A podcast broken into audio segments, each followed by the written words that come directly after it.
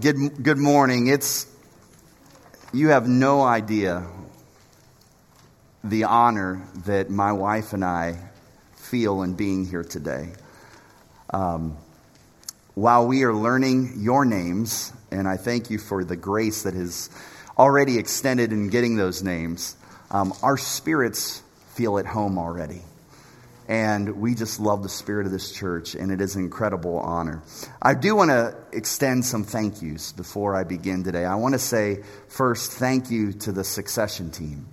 There were seven folks that were tasked with leading this, and I know in talking to them, it was a long journey, as it was for us. And you need to know as a congregation that they honored you, and I believe with all of their heart sought the Holy Spirit's leading and I want to thank them for um, guiding us in that process. I want to thank the elder board, the board of operations, and the entire leadership team that we met with, and um, for the grace again that was shown and and uh, just making us feel comfortable as we got to know each other. Um, for the congregational interview team, there were seven folks uh, from within the congregation of a diverse background that we got to know first and foremost through a lot of video conversations. And um, we appreciate your grace. Uh, to Pastor Rock, you are blessed. I know you know this. Um, to have him as your pastor for 36 years now, he is an incredible man of God.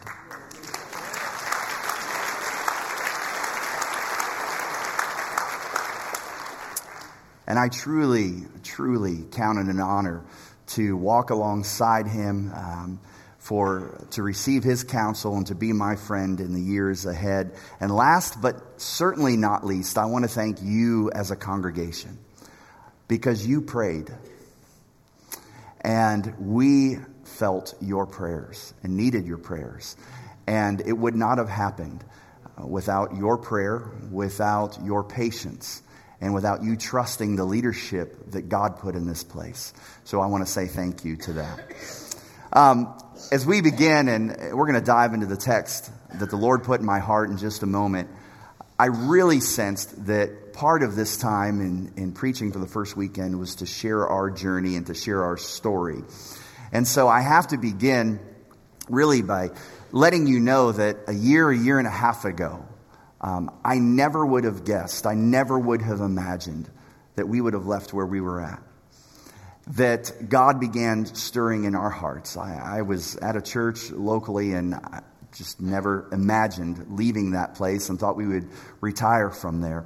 But it was October 4th, almost a year and a half ago, 2018. The Holy Spirit woke me up at 2:45 in the morning, and that's not a normal occurrence at 2:45. But the Holy Spirit woke me up and I believe God had two questions that I was just wrestling with that early morning. I believe the Lord said to me, "Alan, will you do whatever I ask you to do? And will you be obedient in that calling?"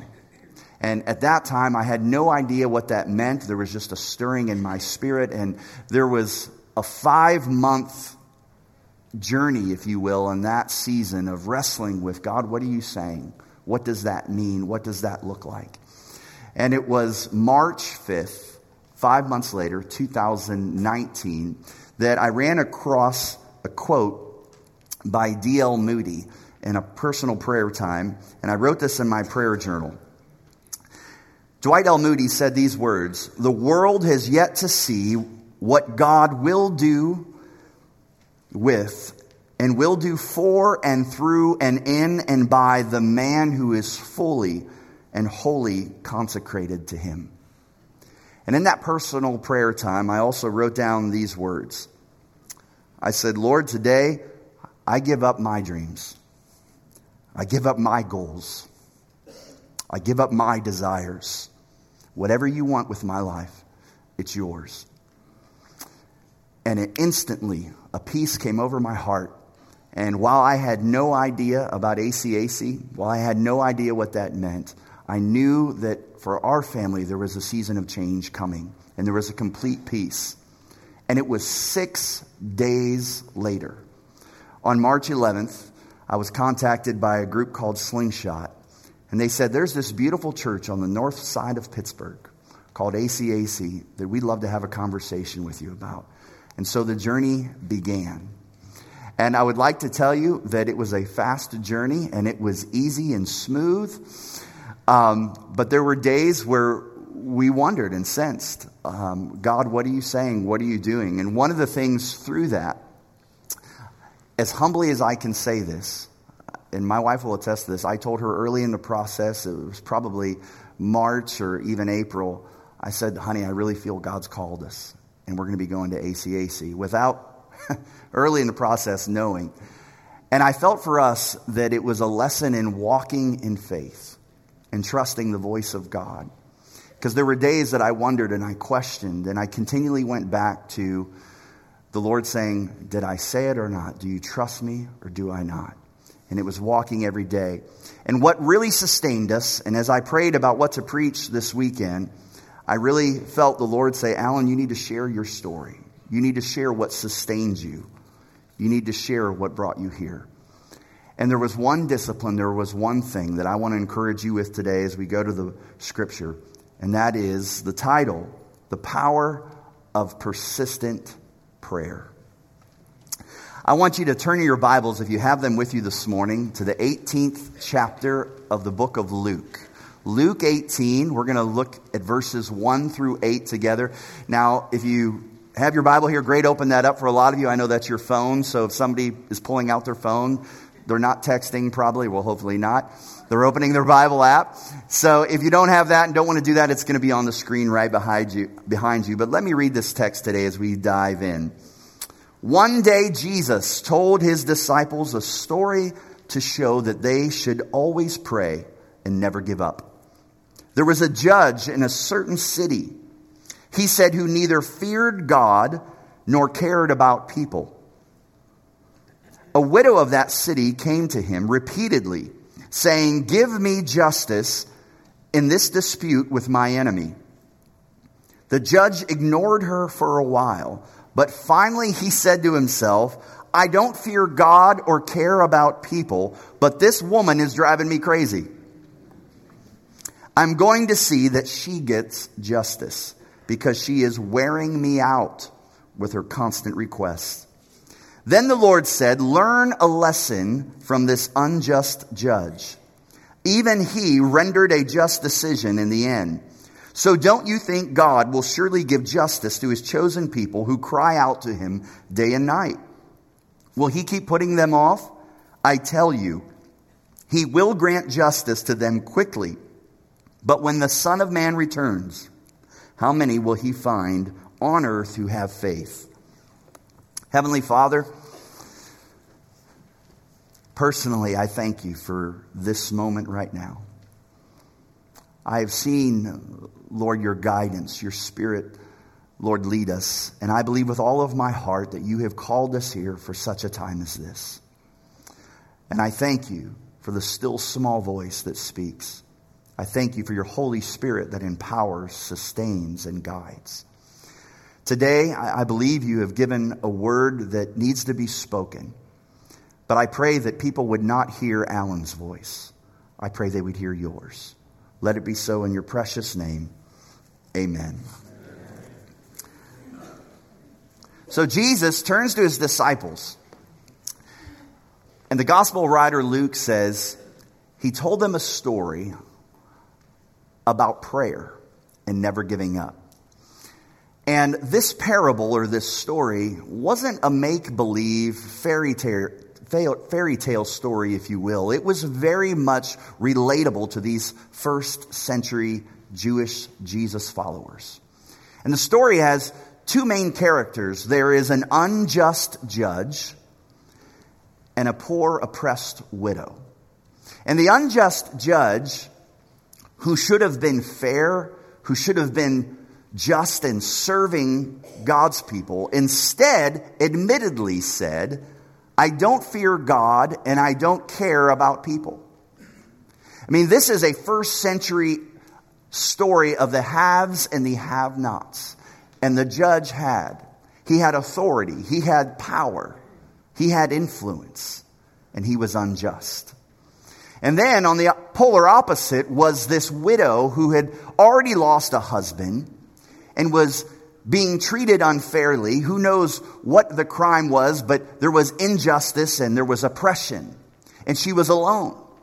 And no one was there to represent her. And Jesus said that it was through her persistence, her persistence, her relentless, shameless audacity, where she beat down this unjust judge. In fact, the Greek word in there, when the judge finally gives justice, the Greek word there visually is she gave him a black eye. She wore him out until he finally said, You can have justice. And Jesus says, Pay attention to the unjust judge and learn about prayer and never giving up. So today, what does this text say to us? What is it teaching God's people today?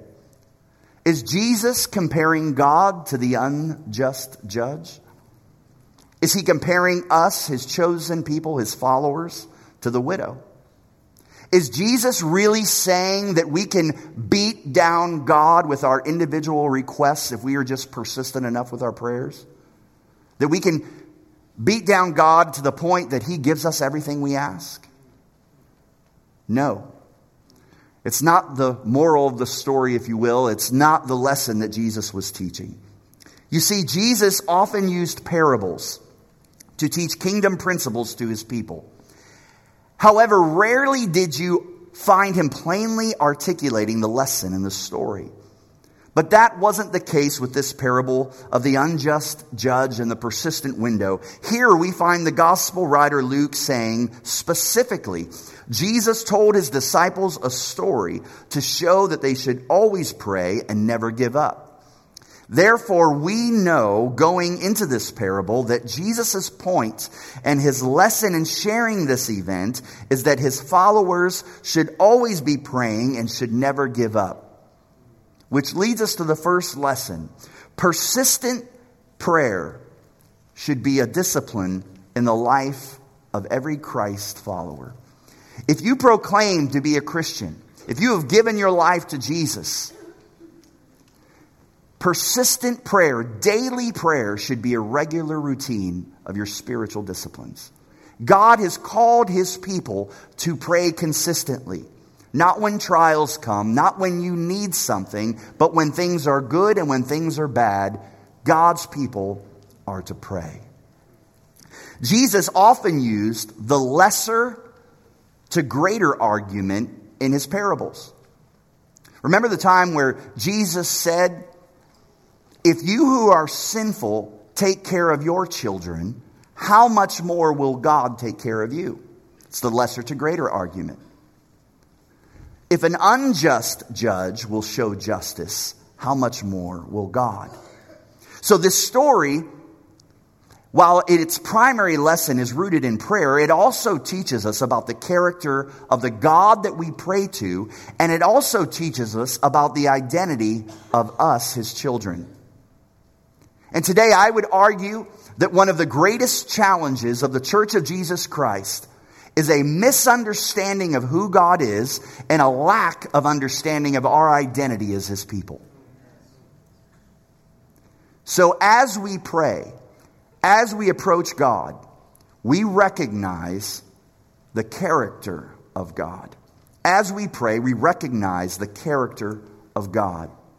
And while the judge in our story was unjust, inattentive, prejudiced, and partisan, God is not. God is righteous, dependable, non discriminatory, and good. And Jesus says that if a corrupt judge will render a just decision in the end, surely God answers the prayers of his chosen people. If an evil judge will finally do the right thing through the persistent prayers of a helpless widow, how much more will God? Today, you need to understand that we serve a God who is attentive to every detail of our life. God is concerned about every single detail of your life. He's concerned about your children. He's concerned about your marriage. He's concerned about your finances. He can, he's concerned about what happens on your job. He's concerned about your family and your health. There is nothing in your life that God is not concerned or attentive to. But as we pray, we also discover our identity in Christ. We discover our identity as his chosen people. And while the widow in this story is abandoned, alone, defenseless, and powerless, we are not. God's people are adopted, embraced, defended, and empowered. And if a helpless widow, stuck in a patriarchal system that made her powerless and abandoned, if she received justice from an evil judge through her persistent prayers, how much more will God answer the prayers of his chosen people?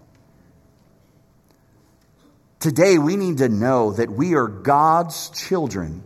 We are adopted into his family and made fully alive in him. Jesus teaches us the character of God, and he also teaches us the identity of his children, us, his people. Jesus, though, also illustrates how we should pray.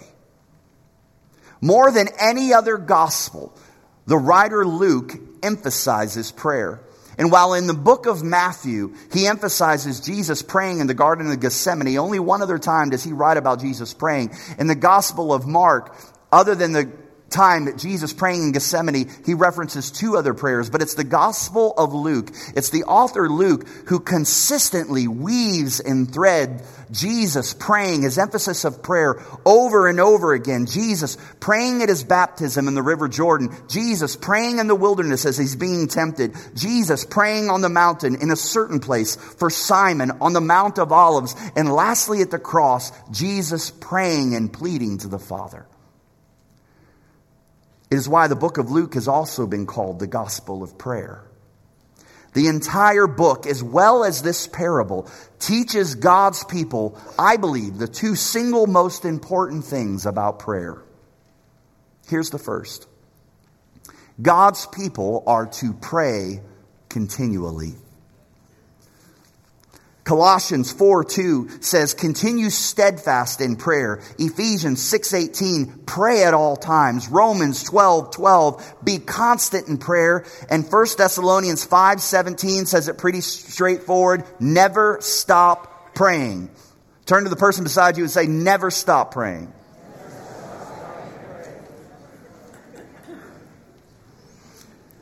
While we must, we never stop praying. And while God's people are to pray constantly and continuously, the second most important thing about prayer is to pray a specific way. God's people are to pray, Thy kingdom come. While we must continually be in prayer, our heart's desire must always be submissive to the will of the Father. We pray, Thy kingdom come, Thy will be done. Because you can't pray, Thy kingdom come, while you're pushing your own kingdom. God's people can't say, Thy will be done, when you're more concerned about your own will.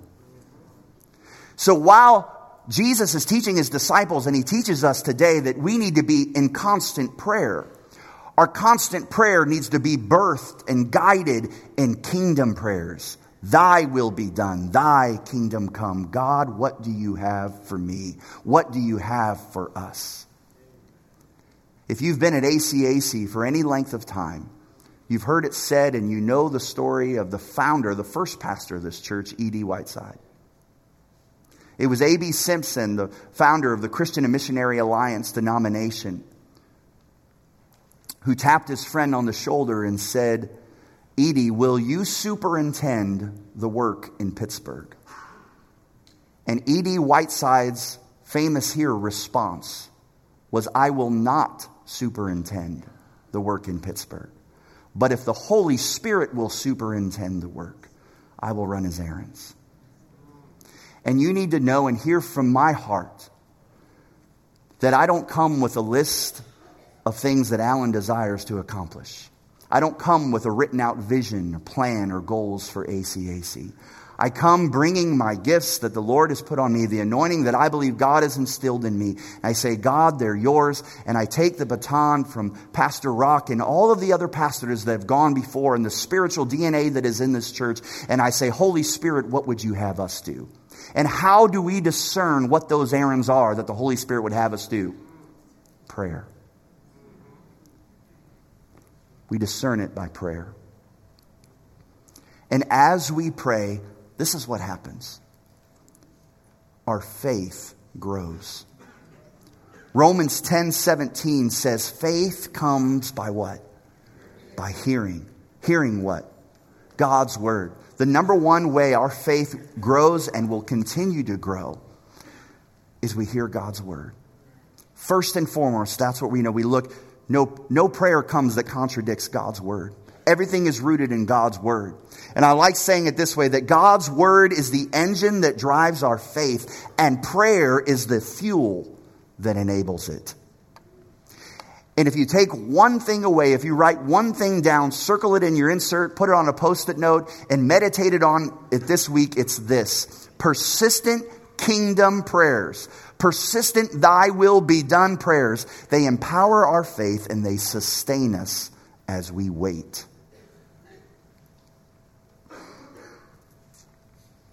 Jesus asked his disciples at the end of that story, How many will I find who have faith?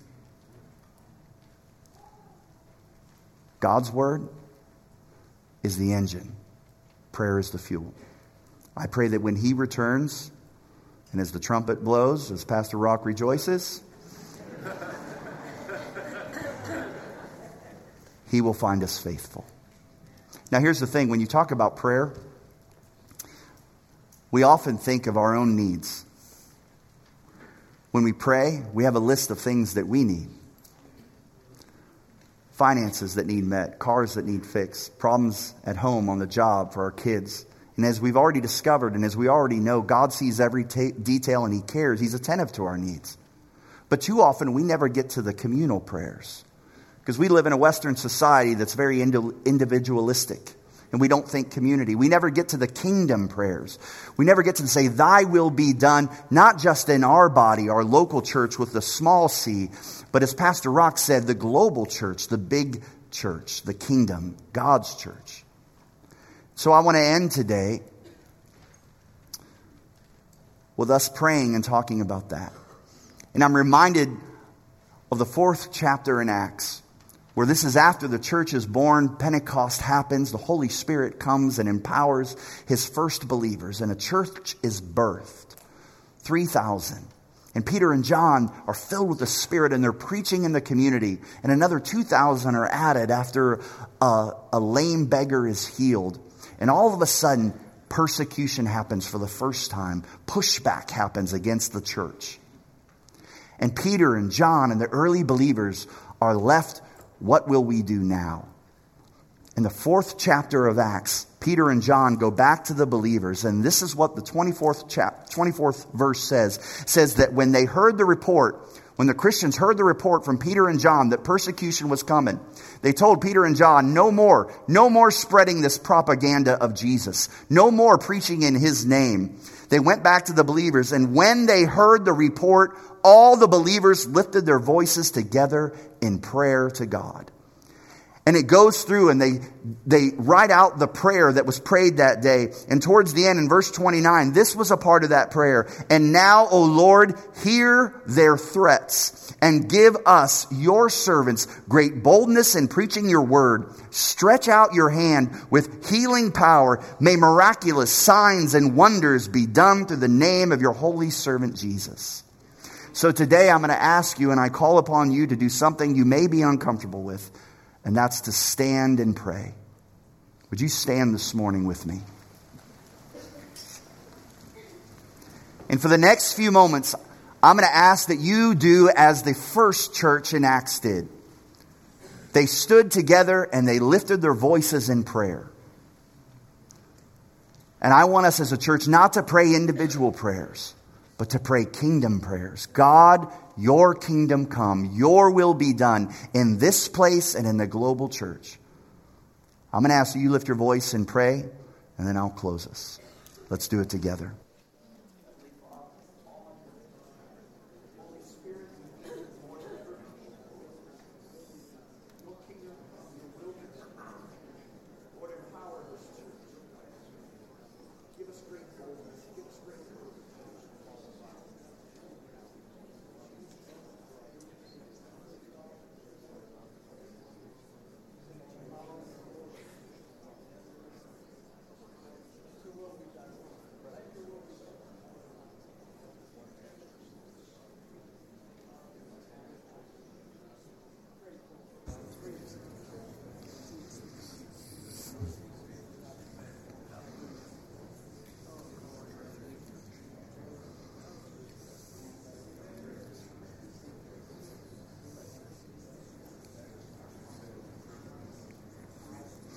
Almighty God, we come to you today understanding your character and your nature.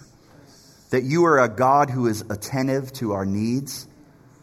You are not unjust, but you are righteous and holy. You are good. And as Hagar said, you're the God who sees, and you see us. And we also understand who we are in you that we are made fully alive in you, that we are not helpless and defenseless and powerless as the widow that your son talked about, but rather we are empowered by the, your Holy Spirit. God, I pray that we would act like it. I pray that today, Lord, this church and in the global church, that Lord, as we talk about expanded influence, that your spirit would speak, that your spirit would lead us, that it wouldn't be a personality's agenda or a man's agenda, but God, we would pick up your agenda. Let it be clear.